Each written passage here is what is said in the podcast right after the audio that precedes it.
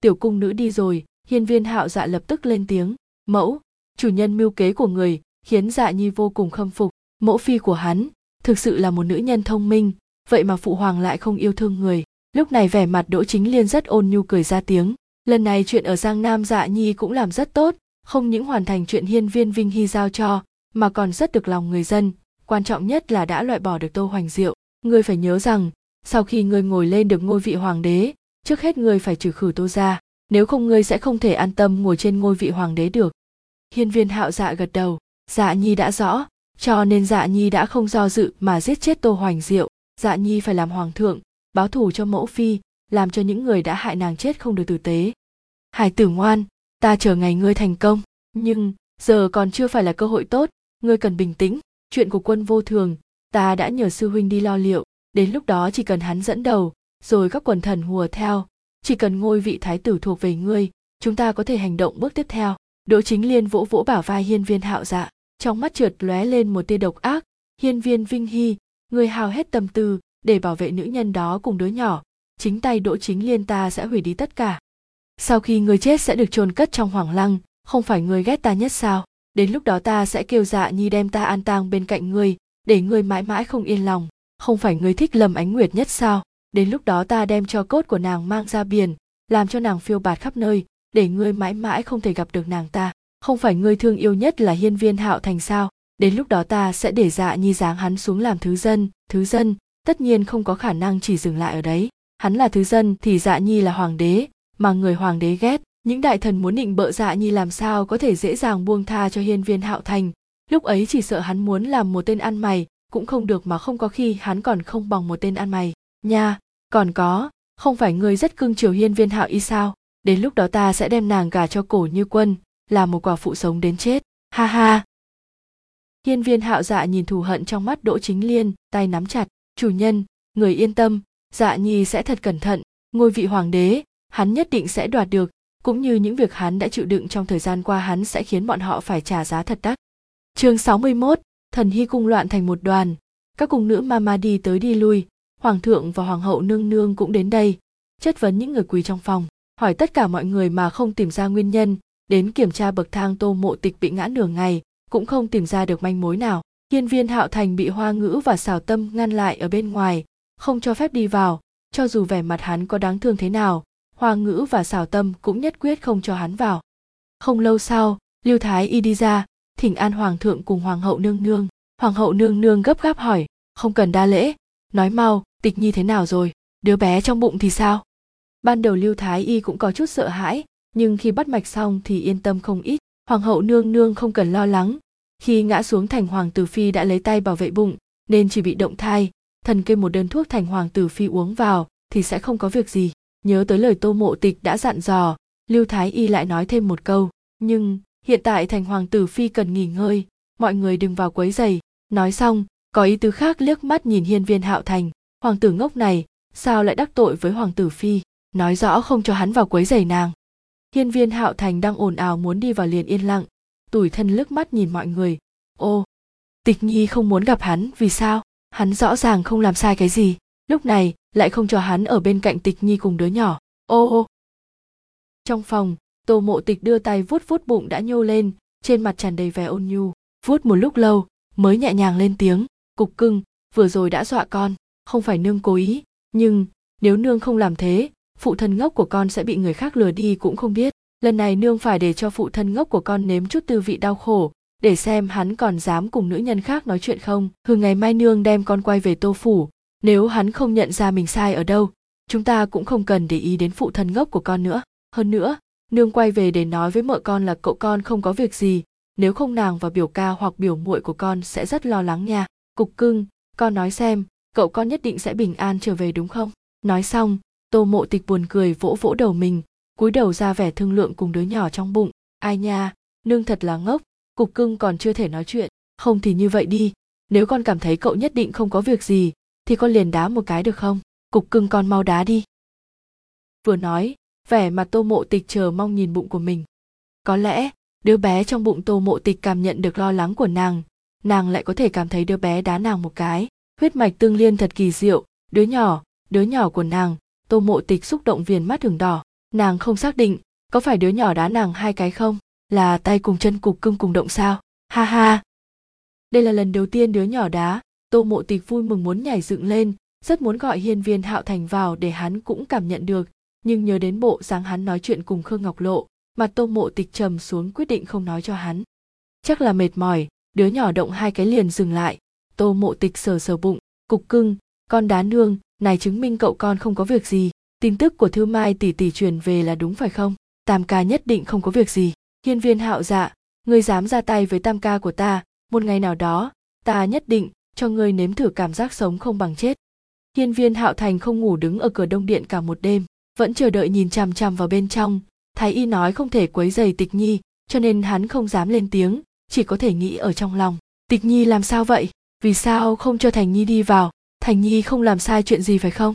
Vì sao tịch nhi không cho thành nhi vào? Ô tịch nhi thành nhi muốn ôm ngươi cùng đứa nhỏ đi ngủ. Đáng tiếc không có ai trả lời hắn. Dạng sáng, hai tiểu cung nữ đi tới, hiên viên hạo thành thấy cửa đông điện còn chưa mở, thế này mới từ bỏ, để hai người chuyển ghế dựa đến ôm gối nằm ngủ. Thành Nhi ngủ một lát thôi, lát nữa Tịch Nhi đi ra, Thành Nhi sẽ nói xin lỗi, Tịch Nhi nhất định sẽ tha thứ cho Thành Nhi. Đáng tiếc, hiên viên hạo thành nghĩ thật tốt. Trời sáng, Tô Mộ Tịch đã rửa mặt trải đầu xong, đi đến cửa đại điện thì thấy bộ dáng hiên viên hạo thành đáng thương ngủ ở trên ghế dựa, trong lòng đã bớt giận so với ngày hôm qua nhưng vẫn cứng rắn. Lần này phải để hắn tự mình nghĩ xem mình đã làm sai chuyện gì. Nếu không cả đời sẽ không thèm để ý tới hắn hừ. Lúc đi ra thần hy cung hoa ngữ lo lắng hỏi tiểu thư làm như vậy có được không? Thành hoàng tử chỉ cùng khương tiểu thư nói có mấy câu thôi tiểu thư vừa nhìn thấy, chính là ghen tị, nhưng tiểu thư còn không chịu thừa nhận, lại nói sợ thành hoàng tử bị người khác lừa. Xảo tâm ở bên cạnh liên tục gật đầu, tuy nàng là người của tiểu thư, nhưng cũng nên nói vài lời thay thành hoàng tử. Việc này thật không thể trách thành hoàng tử, do tiểu thư ghen tị mà thôi. Tô mộ tịch nghiêm mặt nói, hừ, ta sợ hắn bị khương ngọc lộ lừa, nếu không ta quan tâm hắn làm cái gì, nếu các ngươi không muốn theo ta về tô phủ, thì quay lại thần hy cung đi, không phải nàng ghen với khương ngọc lộ hoa ngữ và xảo tâm nhìn nhau một cái, vừa muốn cười, lại cảm thấy thành hoàng tử thật tội nghiệp, lần này phải nếm mùi đau khổ. Đi đến thỉnh an hoàng hậu nương nương, nói chuyện muốn quay về tô phủ, hoàng hậu nương nương cũng không nói gì nhiều liền đồng ý. Ngày hôm qua thấy hoa ngữ không cho thành nhi đi vào trong nội điện, nàng đã cảm thấy không bình thường, hỏi một tiểu cung nữ, nàng liền hiểu có chuyện gì. Mâu thuẫn của bọn nhỏ, để chính hai đứa tự giải quyết, nhưng khương ngọc lộ, nàng cần cẩn thận suy nghĩ xem nên xử lý như thế nào lá gan không nhỏ, ngay cả nàng cũng bị lừa. Tô mộ tịch vừa đi, lâm ánh nguyệt nói với vận nhiễm ở bên cạnh, vận nhiễm, ngươi nói xem người lừa gạt bổn cung, nên xử lý như thế nào cho thỏa đáng? Khương ngọc lộ, lá gan của ngươi cũng không nhỏ. Vận nhiễm mặt không chút thay đổi lên tiếng, hoàng hậu nương nương, không phải nàng thích hoàng tử sao? Sao người không tác thành cho nàng? Vị trí sườn phi của dạ hoàng tử vẫn chưa có ai ngồi. Nếu nàng biết được sẽ rất vui vẻ. Nàng đã sớm không vừa mắt nữ nhân giả dối kia. Hoàng hậu nương nương vì thế nàng có tính tình giống thành hoàng tử mới không nhận ra. Lâm ánh nguyệt cười cười nói, vận nhiễm, nha đầu kia mỗi lần đều nói mình là trưởng nữ của khương gia, nàng cùng dạ nhi đứng cùng nhau đúng là trai tài gái sắc, việc này ngươi lo liệu đi. Đáng tiếc, việc này bổn cung không thể ra mặt hạ chỉ, nếu không nhất định sẽ cho bọn họ một ngày náo nhiệt. Như thế nào thì khương ngọc lộ cũng là cô cô của bọn họ, nàng không thể hạ thánh chỉ này. Nhưng, nếu nàng tự trèo lên giường của hiên viên hạo dạ thì không liên quan đến nàng tô mộ tịch trở về tô phủ liền đi thẳng đến hoành diệu viên, đi vào bên trong, đã thấy tiết vấn lan đứng ở giữa sân. Trong lòng tô mộ tịch áy náy, đi lên phía trước, tam tàu bụng tỷ lớn như vậy, sao lại không ở trong phòng mà ra ngoài này? Tiết vấn lan thấy tô mộ tịch, trên mặt nở nụ cười miễn cưỡng. Tịch nhi, sao muội lại tới đây? Có phải có tin tức của hắn không? Hắn không có việc gì chứ? Tam tẩu, muội tới thăm tỷ tô mộ tịch kéo tay tiết vấn lan, nhìn nhìn chung quanh nói, các người đều lui xuống hết đi ta có vài lời muốn nói với tam tẩu. Sau khi nha hoàn lui hết ra ngoài, hai người đi vào trong phòng rồi ngồi xuống. Tô mộ tịch mới trả lời, tam tẩu, muội đến đây là muốn nói cho tỷ biết, người của hoàng thượng đã tìm được tam ca, huynh huynh ấy chưa chết. Thật thật sao? Tiết vấn lan có chút không dám tin vào điều vừa nghe, rõ ràng đã không còn hy vọng gì. Đây chính là hậu đãi của ông trời sao? Thật thật mà, chỉ là huynh ấy bị thương thôi, vết thương trên người huynh ấy đã không còn đáng lo mấy hôm nữa người của hoàng thượng sẽ đưa huynh ấy trở về. Tô mộ tịch gật gật đầu nói, nàng chỉ biết tam ca sẽ gặp chuyện không may, không giống như kiếp trước. Một lúc lâu sau tô mộ tịch mới quay về manh tịch viên, nói chuyện với tiết vấn lan về những chuyện liên quan đến tô hoành diệu, làm cho tô mộ tịch nhẹ nhàng thở ra một hơi. Mà tại thần hy cung, lúc hiên viên hạo thành tỉnh dậy, thì không thấy tô mộ tịch, hắn dường như bị tịch nhi bỏ rơi rồi. Ô, đáng thương ngồi ở cửa thần hy cung, y hệt một chú chó nhỏ bị chủ nhân vứt bỏ nhìn rất là đáng thương. Khương ngọc lộ ở bên cạnh, hắn nói một hồi lâu, mà hắn cũng không thèm để ý. Bỗng nhiên hắn ngẩng đầu lên trừng mắt nhìn khương ngọc lộ. Đều tại nàng, ngày hôm qua lúc tịch nhi bị ngã chính nàng đã lôi kéo, hắn, làm hắn không thể chạy ngay lập tức đến bên người tịch nhi, nhất định tịch nhi vì việc này mà tức giận hắn. Thành hoàng tử, người không sao chứ? Nói với ta một câu được không? Hai mắt khương ngọc lộ rưng rưng, nhìn hiên viên hạo thành, vì sao? Không phải tô mộ tịch đi rồi sao?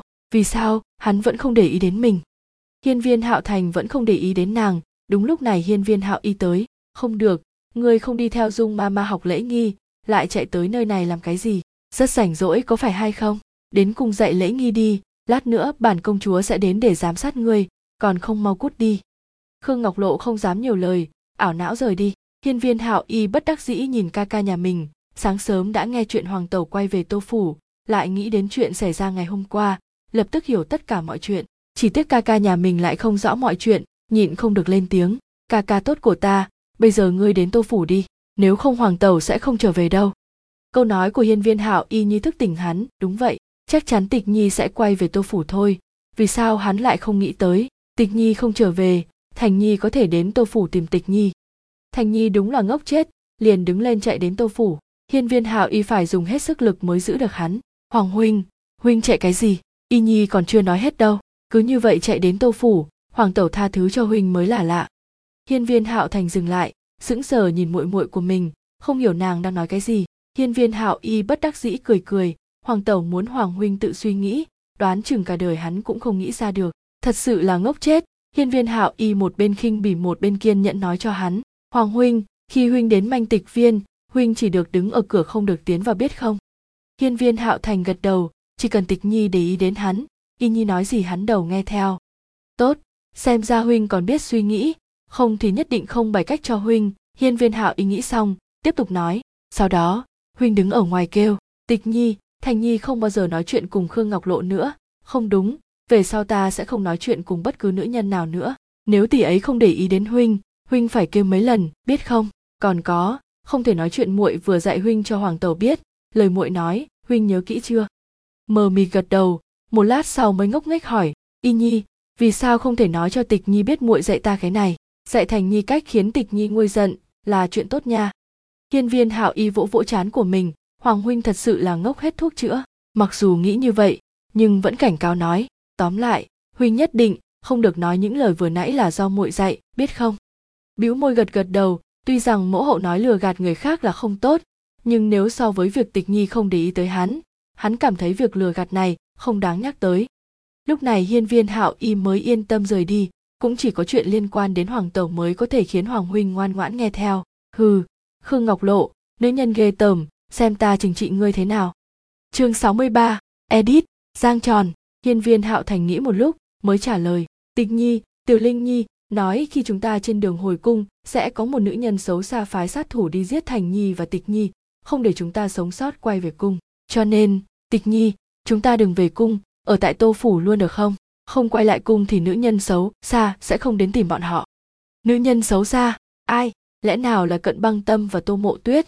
Nhưng các nàng không có nhiều bạc để thuê sát thủ đến giết nàng.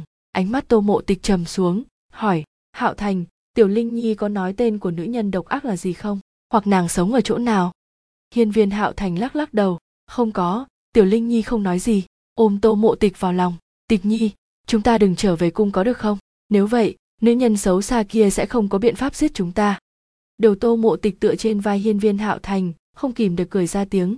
Hạo thành ngốc, ngươi nghĩ chúng ta không hồi cung, thì sẽ an toàn sao? Lòng người độc ác, sẽ không vì ngươi không quay về mà bọn chúng sẽ dừng tay. Hiên viên hạo thành hơi dùng sức ôm tô mộ tịch, ánh mắt lo lắng nhìn nàng. Vậy phải làm sao bây giờ? Hay để ta gọi tiểu, linh nhi và tiểu ong mật đến đây? Tô mộ tịch không hiểu nhìn hiên viên hạo thành, vội hỏi. Hạo thành ngươi gọi bọn chúng đến làm gì? Để bảo vệ chúng ta nha. Khi người xấu đến đây, có thể để tiểu linh nhi và tiểu ong mật đốt mặt bọn người độc ác, sau đó chúng ta sẽ chạy nhanh về cung. Chỉ cần hồi cung, bọn họ sẽ không thể xông vào. Hừ, người xấu đến đây cũng không sợ. Đã có tiểu linh nhi và tiểu ong mật bảo vệ thành nhi và tịch nhi. Phi, tô mộ tịch bật cười, nhẹ nhàng nhéo nhéo mặt hiên viên hạo thành, nhìn thấy cuồng thâm dưới mắt hắn, biết hắn đã một đêm không ngủ. Được rồi, hạo thành, ngủ với tịch nhi một lát đi bây giờ nữ nhân xấu xa vẫn chưa đến. Ừm, hiên viên hạo thành có hơi đau đầu. Tối hôm qua, hắn ngủ rất ít. Giờ quả thật có chút buồn ngủ. Tô mộ tịch cười cười, giúp hiên viên hạo thành cởi áo khoác ngoài. Hai người nằm xuống cùng nhau ngủ. Nghe được tiếng thở đều đều của hiên viên hạo thành, tô mộ tịch nghiêng người hôn nhẹ lên má hắn. Ngay sau đó, ánh mắt tô mộ tịch trở nên lạnh lùng. Bất cứ ai muốn làm hại bọn họ cũng không thể thực hiện được. Trong cung, hiên viên hạo dạ biết tô mộ tịch không bị sảy thai trong lòng hắn phiền muốn chết. Mạng đứa bé kia lớn vậy sao? Bọn họ đã làm đủ mọi cách, nhưng đứa bé này vẫn bình an nằm trong bụng tô mộ tịch. Chẳng lẽ phải dùng chiêu cuối cùng cũng chỉ có thể làm như thế, không thể để đứa bé kia được sinh ra? Vi ma ma đi đến, khom người hành lễ với hiên viên hạo thành nói dạ hoàng tử, hai nha đầu tư vũ và tư tinh ăn phải hồng hoa, sợ là hai đứa bé đều không giữ được. Dạ hoàng tử đã cố gắng hết sức để hai nha đầu kia mang thai, muốn lợi dụng các nàng vì mục đích của mình lại bị nữ nhân ngu xuẩn kia phá hủy. Cái gì? Cả hai đều không giữ được. Hiên viên hạo dạ nói xong liền im lặng, nhất định là do cổ như lâm làm. Hồng hoa, vậy mà nàng cũng làm được. Hiên viên hạo dạ đứng dậy đi đến phòng hai cung nữ kia. Bởi vì thân phận của tư vũ và tư tinh đặc biệt, nên hai nàng đều có phòng riêng. Hiên viên hạo dạ vừa đi đến cửa, đã nghe thấy trong hai gian phòng truyền ra tiếng kêu thảm thiết, trong mắt hắn trượt lóe lên một tia sáng lạnh. Không lâu sau, các cung nữ và mama lần lượt bưng một chậu đầy máu đi ra, cho dù lúc bắt đầu là do hắn có mục đích, nhưng bây giờ hiên viên hạo dạ nhìn thấy chậu máu, trong lòng thực khó chịu, rất khó chấp nhận, đây là con của hắn, còn chưa ra đời thì đã bị giết chết, cổ như lâm nữ nhân đê tiện này lại dám làm vậy, muốn sinh con trai trưởng của hắn, cả đời này nàng cũng đừng mơ, loại nữ nhân như vậy, sao có tư cách sinh con cho hắn? Cổ như lâm biết hai đứa bé kia không giữ được, lúc này lại giả bộ quan tâm đi đến cửa phòng lo lắng hỏi các mama, tư vũ và tư tinh thế nào rồi? Đứa bé trong bụng không sao chứ? Vì sao chỉ có hai đứa bé không giữ được? Hai tiện nhân kia chết thì càng tốt. Hiên viên hạo thành nghe thấy giọng nói của cố như lâm, dùng hết sức tát nàng một cái. Tiện nhân, ngươi làm chuyện như vậy mà còn có mặt mũi tới đây giả bộ quan tâm. Cút người đâu, nhốt nàng ta lại.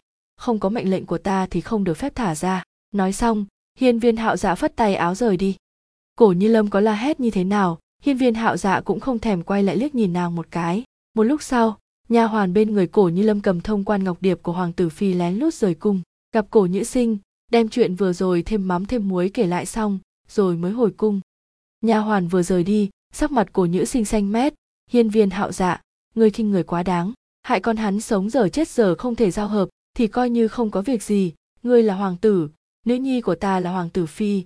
Chỉ cần lâm nhi thuận lợi sinh hạ long tôn thì cổ nhữ lâm ta sẽ giúp đỡ ngươi ngồi lên ngôi vị hoàng đế. Đến lúc đó lại nạp cho ngươi mấy phi tử xinh đẹp, sinh mấy đứa con cho ngươi cũng không thành vấn đề. Nhưng hắn không nghĩ tới, hiên viên hạo dạ lại để cho hai tiện tỳ kia mang thai trước lâm nhi. Không phải lâm nhi mới là hoàng tử phi sao? Cho dù lâm nhi không có gia thế như quân mạc sầu, nhưng cấp bậc hơn hẳn hai con tiện nhân kia, hắn lại dám đánh lâm nhi trước mặt mọi người. Về sau lâm nhi sao có thể trở thành mẫu nghi thiên hạ? Mặc dù cổ nhĩ sinh rất tức giận nhưng hắn vẫn không chế được bản thân. Trong lòng tính toán mọi chuyện, mới nghĩ tới cho dù yên viên hạo dạ có lên ngôi hoàng đế, cũng chưa chắc đã để nữ nhi mình làm hoàng hậu. Tức giận hất mọi thứ trên bàn xuống đất. Hiên viên hạo dạ tiểu tử thối nhà ngươi ngươi đối với cổ nhữ sinh ta bất nhân, thì đừng trách ta đối ngươi bất nghĩa. Ngươi không để lễ bộ thượng thư là ta vào mắt, thì ta cũng không cần khách khí với ngươi. Hừ, ta thấy rất rõ ràng chuyện ngươi làm ở giang nam.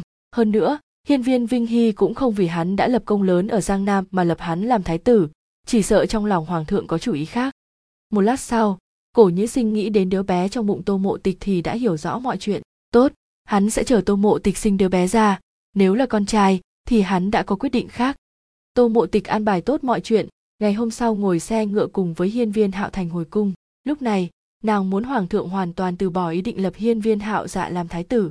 Ai làm hoàng đế cũng được nhưng tuyệt đối không thể là hiên viên hạo dạ. Trong xe ngựa, hiên viên hạo thành vừa lo lắng vừa an ủi tô mộ tịch. Tịch nhi, đừng sợ, thành nhi đã nhờ tiểu linh nhi và tiểu ong mật giúp đỡ, nhất định chúng ta sẽ không có việc gì. Không sợ không sợ, thành nhi bảo vệ ngươi. Ban đầu tô mộ tịch có chút khẩn trương, nhưng giờ nghe hắn nói thế trong lòng nàng cũng thả lòng hơn nhiều. Đứa ngốc này, thật là hết thuốc chữa.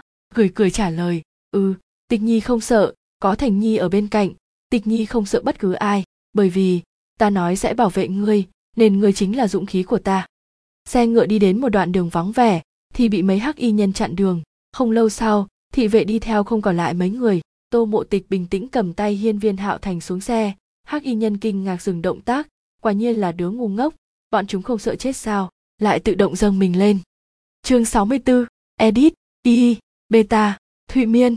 Xử lý xong mấy tên thị vệ cuối cùng chuẩn bị ra tay với tô mộ tịch và hiên viên hạo thành hiên viên hạo thành chưa từng thấy qua bộ dáng của những người này. Đao trong tay rơi xuống, trong lòng thật sự sợ hãi, nhưng vẫn dũng cảm đứng phía trước tô mộ tịch. Hắn là nam tử hán, chính là tướng công của tịch nhi. Tướng công, phải bảo vệ tịch nhi và đứa nhỏ. Tô mộ tịch vỗ vỗ hiên viên hạo thành, can đảm đứng trước mặt mấy người mặc áo đen, tiếng cười lạnh, lão đanh thép vang lên. Bổn hoàng phi xem các người ra tay thế nào. Trong bụng bổn hoàng phi chính là cháu của hoàng thượng, đứng bên cạnh bổn hoàng phi là thành hoàng tử hoàng thượng thương yêu nhất nếu thành hoàng tử và bổn hoàng phi xảy ra chuyện gì, hoàng thượng có đào sâu ba thước đất cũng sẽ không tha cho các người bọn người kia nghe vậy cũng hơi sợ. Đúng vậy, đây là hoàng tử và hoàng tử phi mà hoàng thượng yên thương nhất.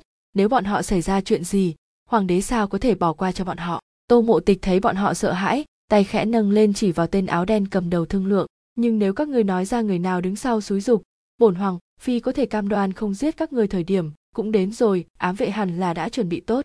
Không chết làm sao có thể không chết?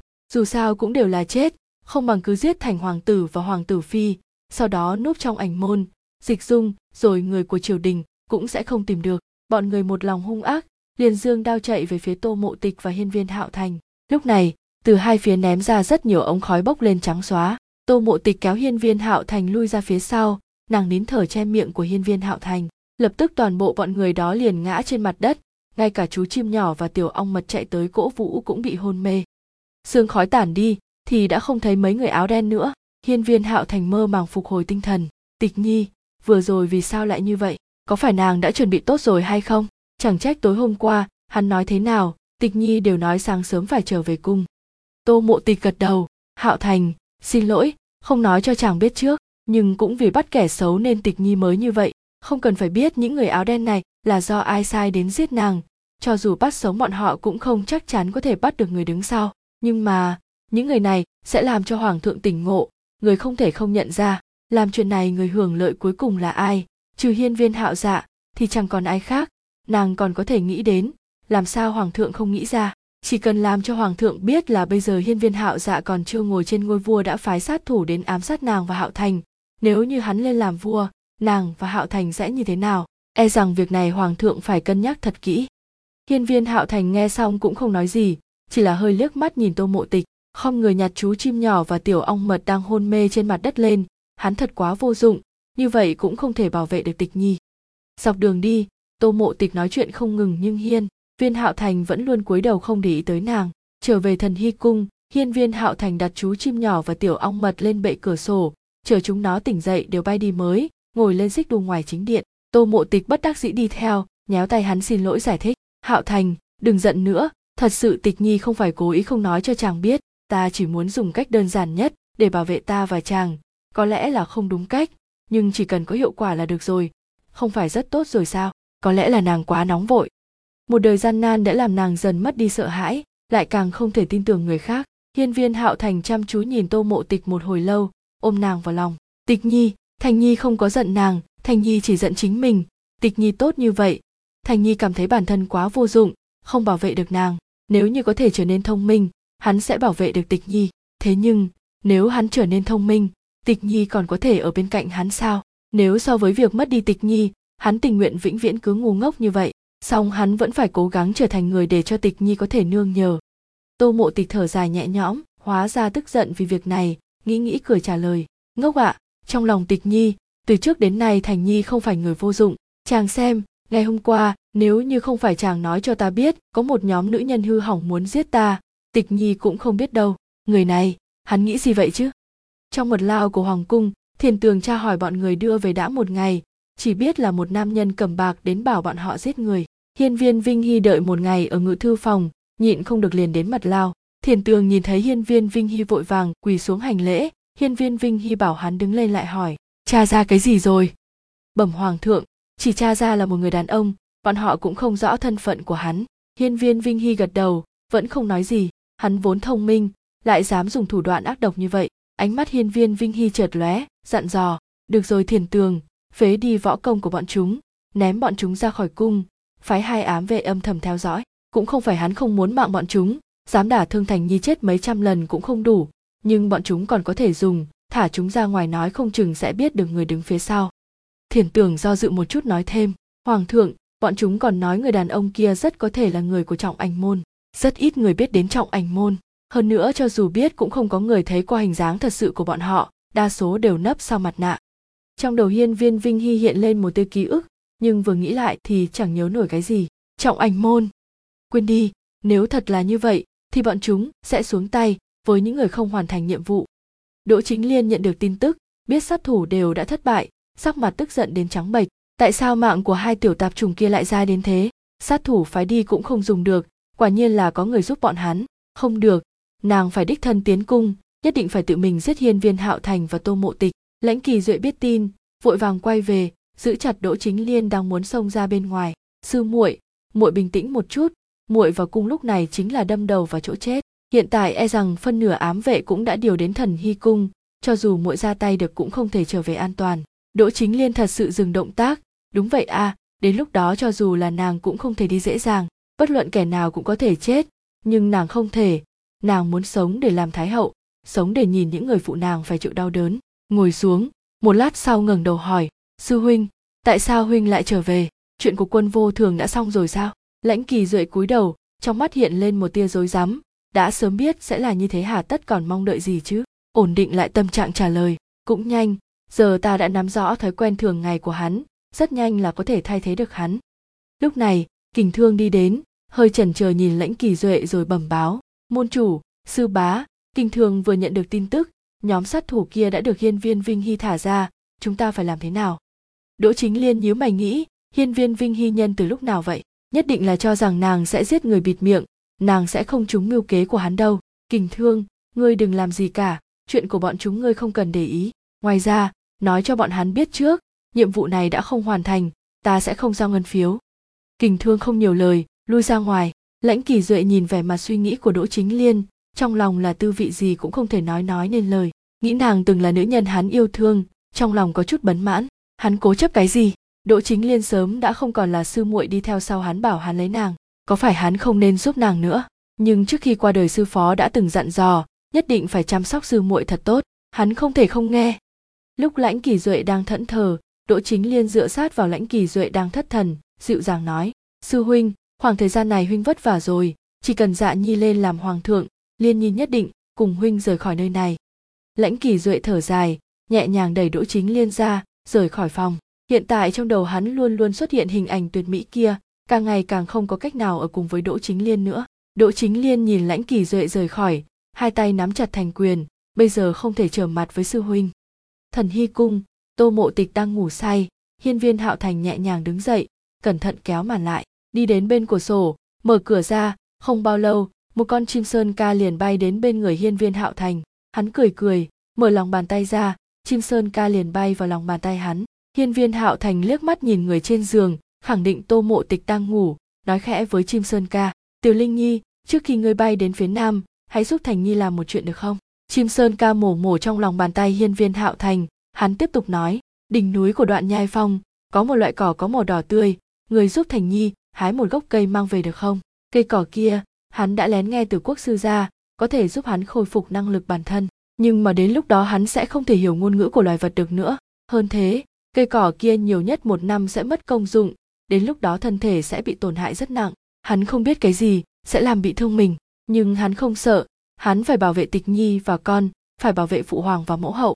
Vì để bảo vệ hắn mọi người đã hao hết tâm sức. Chỉ cần thời gian một năm, hắn muốn cho mọi người bình an. Chim sơn ca nghiêng đầu nhìn hiên viên hạo thành, mổ nhẹ vào lòng bàn tay hắn. Hiên viên hạo thành nhìn nó cảm ơn. Chim sơn ca bay đi rồi, hiên viên hạo thành trở lại giường. Ôm tô mộ tịch, sờ sờ bụng nhô lê lại cảm giác được bụng nàng bỗng nhúc nhích hiên viên hạo thành nở nụ cười bảo bảo con cũng hy vọng phụ thân trở nên thông minh đúng không? Chương 65, edit giang tròn tử kim cung hiên viên hạo dạ nhận được tin tức từ ngoài cung truyền đến lo lắng nhíu chặt mày. Chủ nhân bỏ ra nhiều tâm tư và sức lực như thế vậy mà không tổn thương đến một cọng tóc của tô mộ tịch. Là nàng quá lợi hại hay là những người hán phái đi quá kém? Nếu đứa nhỏ trong bụng tô mộ tịch được bình an sinh ra lại là con trai phụ hoàng còn muốn lập hắn làm thái tử sao? Nhất định là không từ nhỏ phụ hoàng đã không thích hắn. Không được, hắn phải xuất cung một chuyến để nói chuyện trực tiếp với chủ nhân. Nếu như hiện tại không thể làm hại tô mộ tịch, vậy thì lúc nàng sinh sẽ xuống tay. Lúc ấy, không ai sẽ để ý đến một mama đỡ đẻ.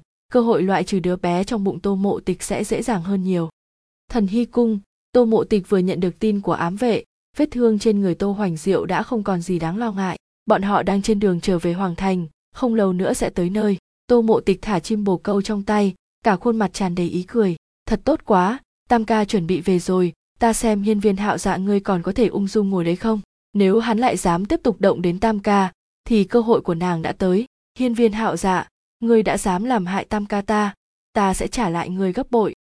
Hiên viên hạo thành nhẹ nhàng đi đến bên người tô mộ tịch, đem cả người nàng ôm vào trong lòng. Tịch nhi, tam ca sắp trở về sao? Thành nhi đã nói, hắn sẽ không có việc gì. Ngày cuối cùng để thành nhi là thành nhi đơn thuần của tịch nhi chắc hẳn tiểu linh nhi cũng sắp trở về. Tịch nhi, nếu thành nhi thay đổi ngươi nhất định phải đối tốt với ta giống như bây giờ. Ừm, hạo thành nói rất đúng, tam ca không có việc gì. Nếu tam ca thật sự gặp chuyện gì, cả đời này nàng sẽ không thể hạnh phúc được. Mất đi người tốt với mình nhất, làm sao có thể hạnh phúc đây? Tịch nhi không sợ, thành nhi hứa với tịch nhi sẽ bảo vệ tốt mọi người. Lời nói của hiên viên hạo thành thật sự nghiêm túc. Tô mộ tịch nghe xong, chỉ cho rằng đây là câu nói đùa của hắn. Đêm khuya hiên viên hạo thành từ trên giường đứng dậy, mở cửa sổ để chim sơn ca mang một gốc cây đỏ tươi vào. Hiên viên hạo thành mở lòng bàn tay ra, chim sơn ca liền nhả gốc cây vào trong tay hắn. Thảo dược này, ở trong tay hiên viên hạo thành có vẻ vô cùng tươi đẹp, tản ra một vẻ đẹp kỳ dị. Chim sơn ca líu xíu kêu nhỏ mấy tiếng hiên viên hạo thành sờ sờ đầu nó. Tiểu linh nhi, không có việc gì, nhưng sẽ phải mất một năm ta sẽ không hiểu ngươi nói cái gì. Chim sơn ca dùng sức mổ một cái trên tay hắn, ngạo mạn vỗ cánh bay mất hiên viên hạo thành nở một nụ cười ngây ngô, cầm thảo dược, đi đến bên giường hôn lên chán tô mộ tịch. Tịch nhi, không biết thành nhi ăn thảo dược này và sẽ như thế nào, có lẽ sẽ không giống lúc trước, nhưng ta vẫn muốn nói lại lần nữa, dù thành nhi có thay đổi thành bộ dáng nào, ngươi cũng không thể ghét bỏ ta nha. Thảo dược này, chắc cứ thế mà ăn thôi. Hiên viên hạo thành quan sát cây thảo dược trong tay nửa ngày, quyết định giống như châu ăn cỏ, cứ thế đem thảo dược cho vào trong miệng nhai nhai mấy cái rồi nuốt xuống tô mộ tịch nghe được tiếng động, mở đôi mắt còn buồn ngủ, nhìn thấy hiên viên hạo thành vô cùng tỉnh táo hỏi, hạo thành, ngươi không ngủ, ngồi ở đây làm cái gì? Không không làm gì cả. Hiên viên hạo thành đưa mắt nhìn xuống sàn, không dám nhìn vào mắt tô mộ tịch. Tô mộ tịch thấy bộ dáng chột dạ của hắn, liền biết người này đang nói dối, nháo nháo mặt hắn. Tô mộ tịch vén chăn lên, mau ngủ đi. Hiên viên hạo thành gật gạt đầu, nằm xuống bên người tô mộ tịch chuẩn bị ngủ. Mới nằm xuống không lâu trên đầu truyền đến một trận đau đớn kịch liệt làm cho hắn suýt nữa không khống chế được kêu ra tiếng. Vì sao lại đau như vậy? Hiên viên hạo thành cảm thấy thật may mắn khi hắn đã thổi tắt ngọn nến. Nếu không tịch nhi sẽ rất lo lắng. Đầu càng ngày càng đau, hiên viên hạo thành phải lấy tay che miệng không sợ chính mình, sẽ thật sự kêu ra tiếng. Tô mộ tịch dường như cảm giác được sự khác thường của hiên viên hạo thành, vỗ vỗ lưng hắn chấn an. Hạo thành, ngươi làm sao vậy? Thân thể không thoải mái sao? Hiên viên hạo thành ra sức kiểm nén đau đớn, thật vất vả mới dùng giọng nói bình thường trả lời, tịch nhi, thành nhi không? Không có việc gì, thành nhi buồn ngủ, ngươi đừng làm ồn. Hắn đã rất vô dụng rồi, không thể lại để tịch nhi vì hắn mà lo lắng thêm. Tô mộ tịch nghe thấy hiên viên hạo thành cam đoan như vậy, lúc này mới yên tâm. Từ sau khi mang thai, nàng càng ngày càng thèm ngủ. Hiên viên hạo thành nghe tiếng hít thở đều đều của tô mộ tịch, mới dám lấy hai tay ôm đầu cào mình. Điều đau kéo dài đến hơn nửa đêm lúc bên ngoài bầu trời xuất hiện chút ánh sáng hiên viên hạo thành mới ngủ được. Ý nghĩ cuối cuối cùng khi hắn chìm vào giấc ngủ là trách cứ tại sao quốc sư gia gia không nói cho thành nhi, khi ăn thảo dược vào sẽ bị đau đầu. Quốc sư gia gia xấu lắm, làm cho hắn không hề chuẩn bị trở thành nhi trở nên thông minh, nhất định phải bắt nạt hắn một phen, ô ô. Sáng sớm, tô mộ tịch thức dậy, nhìn hiên viên hạo thành bên cạnh vẫn chim trong giấc ngủ, tính đánh thức hắn, nhưng thấy sắc mặt hắn tái nhợt, cuối cùng cũng không nhẫn tâm gọi hắn dậy, rời giường để hoa ngữ và xảo tâm hầu hạ, mình rửa mặt trải đầu, sau đó xảo tâm mang đến một chậu nước ấm, lau lau mặt cho hiên viên hạo thành, rồi mới rời đi đến quan sư cung. Còn chưa vào trong quan sư cung, liền nghe thấy hoàng hậu nương nương đang nói đến đức hạnh của người phụ nữ. Tô mộ tịch đi vào chính điện, thì thấy cổ như lâm đang quỳ gối ở dưới, vẻ mặt chịu đựng nghe hoàng hậu nương nương dạy bảo. Tô mộ tịch đỡ bụng, bình tĩnh thỉnh an hoàng hậu nương nương. Tịch nhi thỉnh an mẫu hậu. Nhà đầu này, không phải đã nói với ngươi bụng đã lớn như vậy thì không cần vội vàng đến thỉnh an bổn cung. Vẻ mặt hoàng hậu nương nương yêu thương nhìn tô mộ tịch vận nhiễm đứng ở một bên lập tức hiểu ý, đi qua đỡ tô mộ tịch đi đến bên người hoàng hậu nương nương. Lâm ánh nguyệt liếc mắt nhìn cổ nhi lâm đang quỳ trên mặt đất lên tiếng, lâm nhi ngươi cũng đứng lên đi, nhớ kỹ lời bổn cung vừa nói, bây giờ ngươi là hoàng tử phi chứ không phải thiên kim của cổ gia, làm chuyện gì cũng cần nghĩ cho kỹ càng, chính ngươi tự sám hối đi, để hai nha đầu tư vũ và tư tinh lên, làm thị thiếp ngươi không có ý kiến gì chứ? Nữ nhân ngu xuẩn, lại dùng phương pháp như vậy đối phó hai cung nữ kia, thực sự muốn chết mà. Rõ ràng trên mặt cổ như lâm không cam lòng, nhưng cũng không dám cãi lại lời nói của hoàng hậu nương nương. Lâm nhi không dám, mẫu hậu làm vậy quả là sáng suốt, tức chết nàng, hai tiện nhân kia lại có thể làm thị thiếp, nhưng mà cũng tốt, đứa nhỏ đã không còn, không sợ các nàng trèo lên đầu mình, đến lúc đó từ từ mà trừng phạt các nàng. Nghe lời nói của hoàng hậu nương nương, tô mộ tịch khẽ nâng mắt lên nhìn nhìn vẻ mặt oan ức của cổ như lâm. Lúc tô mộ tịch hồi cung có nghe chuyện tư vũ và tư tinh sinh non, cũng đoán được là do cổ như lâm làm. Đây cũng xem như báo ứng thôi. Hiên viên hạo dạ dùng nhiều thủ đoạn như vậy để làm hại con của nàng, lại không nghĩ tới hai đứa nhỏ của mình cũng không còn. Đây không phải báo ứng thì là cái gì? Tịch nhi, gần đây có cảm thấy chỗ nào không khỏe không? Nếu có nhất định phải gọi thái y đến xem, hiện giờ ngươi đang mang thai, không thể qua loa được. Vẻ mặt lâm ánh nguyệt quan tâm nhìn tô mộ tịch tô mộ tịch đang chìm trong suy nghĩ của mình bị lời nói này của lâm ánh nguyệt bừng tỉnh, cười trả lời, mẫu hậu, tịch nhi rất tốt, đứa bé cũng rất ngoan không hề ẩm mỹ gì đến con. Nói xong, tô mộ tịch dị dàng sờ bụng mình. Vừa rồi lâm ánh nguyệt chỉ để ý đến đứa bé trong bụng tô mộ tịch, lúc này mới nhớ tới chính mình không có thấy hiên viên hạo. Thành, ai, tịch nhi? Vì sao thành nhi không cùng đến với con? Tiểu tử này, bình thường bám lấy tịch nhi không rời, nay lại không thấy bóng dáng đâu. Khi con tới hạo thành còn đang ngủ thấy hắn có vẻ mệt mỏi, nên con không muốn đánh thức mà tự mình đến đây. Lâm ánh nguyệt thấy bộ dáng của tô mộ tịch, không nói gì nhiều, tình cảm của bọn nhỏ tốt như thế nàng rất vui mừng. Tô mộ tịch ngồi ở quan sư cung một lát mới đứng dậy rời đi. Ra ngoài, hoa ngữ liền tiến lên, tiểu thư thư mai nói có chuyện quan trọng muốn nói với người. Tô mộ tịch gật gật đầu, đi thôi. Hoa ngữ hơi hơi cúi đầu, mang tô mộ tịch đến một chỗ yên lặng bên trong đình lý. Tô mộ tịch vừa đến, thư mai từ chỗ tối đi ra hành lễ. Chủ nhân, tam công tử không có gì đáng lo ngại. Mấy hôm nữa sẽ đến hoàng thành, người có thể yên tâm. Lần này các ngươi cực khổ rồi, cuối cùng tam ca cũng về đến đây. Thư mai do dự một chút, tiếp tục lên tiếng. Chủ nhân, khi trở về, thư mai cố ý đi đến thanh lâu một chuyến, có người chuộc thân cho cận băng tâm. Tô mộ tịch ngẩn ra, nhíu mày. Nữ nhân kia lại định giờ trò gì? Ai chuộc thân cho nàng? Nếu như là ông chủ một nhà giàu có thì bỏ đi, nàng cũng không muốn động thủ với nàng ta khẳng định chủ nhân không nghĩ tới người này. Chủ nhân là đỗ chính tông. Đỗ chính tông dù háo sắc nhưng cũng chưa từng mang nữ tử thanh lâu về phủ. Đỗ chính tông có mục đích riêng hay vẫn là cận băng tâm giở trò, nàng còn chưa từ bỏ. Tô mộ tịch cẩn thận suy nghĩ, cho dù đỗ chính tông có mục đích gì, cận băng tâm sớm muộn gì cũng là một tai họa. Thư mai, chuyện này giao cho ngươi xử lý. Cho dù ngươi sử dụng phương pháp gì, cũng phải làm cho nàng biến mất vĩnh viễn. Tô mộ tịch sờ sờ bụng mình trượt lên tiếng, không giờ chưa cần giết nàng, trước hãy hủy đi gương mặt của nàng. Sao lại để lộ ra chuyện nàng hại chết chồng cho trưởng công chúa? Trưởng công chúa sẽ giúp chúng ta trừng trị nàng. Chuyện tội lỗi như vậy giao cho người khác làm sẽ tốt hơn. Dù đỗ chính tông có mưu tính gì, chỉ cần khuôn mặt của cận băng tâm bị hủy, ai sẽ nhận ra được nàng ta, ai sẽ tin lời nàng nói. Mà cho dù hắn chuộc cận băng tâm ra không vì mục đích gì, cũng sẽ không muốn ngày nào cũng nhìn thấy khuôn mặt đã bị hủy của nàng. Kiếp trước, cận băng tâm đã dùng khuôn mặt của mình để hại tô ra nhà tan cửa nát kiếp này sẽ cho nàng một khuôn mặt mà đến chết cũng không muốn nhìn thấy. Thư mai giật mình lập tức tiếp nhận rồi rời đi. Cận băng tâm hãy cố mà sống cho tốt tại thanh lâu cũng đừng trách tô mộ tịch ta độc ác. Chương 66, sau khi hiên viên hạo thành thức dậy những điều mà thái phó với tô mộ tịch dạy trước đây đều rõ ràng hơn so với trước kia gấp chục lần biết vận dụng như thế nào cho đúng.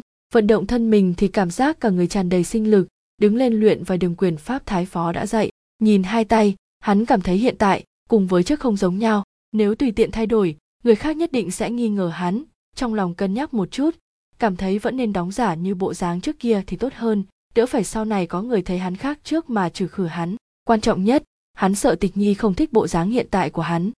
Hắn biết rõ dù hắn biến thành bộ dạng gì, thì tình yêu của hắn đối với tịch nhi cũng không đổi, nhưng tịch nhi cũng không hiểu được. Hắn không muốn để cho tịch nhi phải lo lắng, suy nghĩ cẩn thận chuyện này hiên viên hạo thành nhắm mắt lại, hắn thực mong đợi được trông thấy tịch nhi một lần nữa.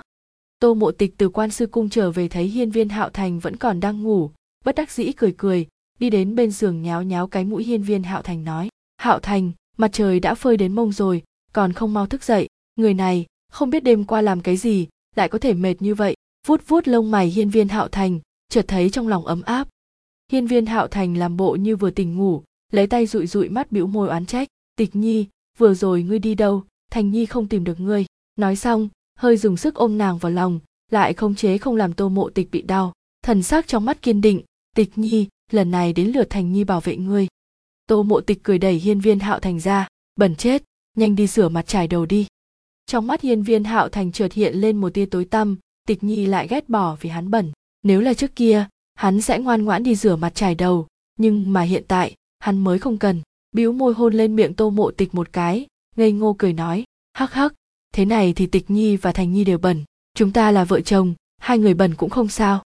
Tô mộ tịch bị hành vi của hiên viên hạo thành dọa giật mình, hồi phục lại tinh thần, cảm thấy hiên viên hạo thành không giống với ngày thường, nhưng thấy hắn vẫn là vẻ mặt hồn nhiên, không có một chút khác thường, tô mộ tịch cảm thấy chính mình lo lắng quá rồi, nhéo nhéo mặt của hắn, quỷ bẩn, nhanh đi rửa mặt trải đầu, nếu không không cho phép chạm vào tịch nhi ách thành nhi đi ngay.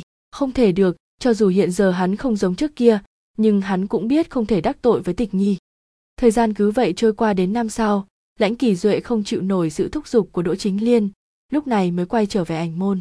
Đỗ chính liên thấy lãnh kỳ duệ trở về, đi về phía hắn hỏi, sư huynh, động tác và các thói quen thường ngày của quân vô thường huynh đã học được chưa? Tác phong làm việc lần này của huynh thật không giống trước. Huynh học cái gì cũng không vượt quá ba tháng, không phải sao? Vì sao bây giờ huynh còn chưa học xong? Đỗ chính liên có vẻ nóng vội, nếu chuyện của quân vô thường không giải quyết sớm, thì sẽ lệch với thời gian duyệt tâm công chúa ở cữ. Nếu như vậy, không thể hạ độc hiên viên vinh hy. Lãnh kỳ duệ cúi đầu, không nói chuyện, hắn không muốn làm tiếp. Chuyện xảy ra ở giang nam, hắn nhìn ra được dạ nhi không có tấm lòng nhân ái, mà người ngay cả tấm lòng nhân ái cũng không có. Vậy thì làm sao có tư cách là người đứng đầu triều đình hiên viên? Bất chấp tất cả sao? Nếu giúp bọn họ lên ngôi hoàng đế, chỉ để thỏa mãn lợi ích của sư muội và dạ nhi như vậy dân chúng khắp thiên hạ phải làm sao? Hơn nữa, mặc dù năm đó hiên viên vinh hy có hơi vô tình với sư muội, nhưng cũng không thể vì thế mà phủ nhận hắn là một vị hoàng đế anh minh, yêu nước thương dân. Năm nay hắn vừa tròn 40 tuổi, còn có thể tại vị rất nhiều năm, có thể làm rất nhiều việc cho dân chúng. Hắn có chút mờ mịt, hắn giúp sư muội có phải là chuyện tốt không? Thấy hắn trầm mặc không nói lời nào, đỗ chính liên khẽ cắn môi, nhất định phải dụ dỗ được lãnh kỳ duệ, để hắn một lòng một dạ vì mình mà làm mọi việc dịu dàng dựa vào trong lòng lãnh kỳ duệ, hương thơm như lan, hai tròng mắt trong suốt nhìn thẳng lãnh kỳ duệ. Sư huynh, môi khẽ chạm lên môi lãnh kỳ duệ. Lãnh kỳ duệ nhắm mắt lại, người được trên người đỗ chính liên toát ra một mùi hương ngào ngạt, trong lòng có chút buồn bực. Không phải hắn luôn muốn có một ngày đỗ chính liên thân thiết như vậy với mình sao? Vì sao bây giờ khi nàng làm thế hắn lại có cảm giác chán ghét? Trong đầu đột nhiên hiện lên vẻ đẹp nghiêng nước nghiêng thành, còn có câu nói vào khuôn mặt nàng đẫm nước mắt trước khi rời đi. Lãnh kỳ duệ ngươi yêu một nữ nhân như vậy, ta cảm thấy ngươi thực đáng thương ngươi cứ chờ mà xem. Một ngày nào đó sẽ có người giết chết nàng nàng nhất định sẽ không được chết tử tế. Hà ha, bây giờ ta nguyền rủa nữ nhân ngươi yêu nhất, ngươi muốn giết ta sao? Nói cho ngươi biết, ta không sợ, có bản lĩnh thì ngươi tới giết ta. Mười mấy năm rồi, mà những lời nói của nàng vẫn in sâu trong lòng hắn. Những lời này chợt làm cho lãnh kỳ duệ mở mắt, đẩy đỗ chính liên ra. Không phải không phải, con của hắn không phải do sư muội giết.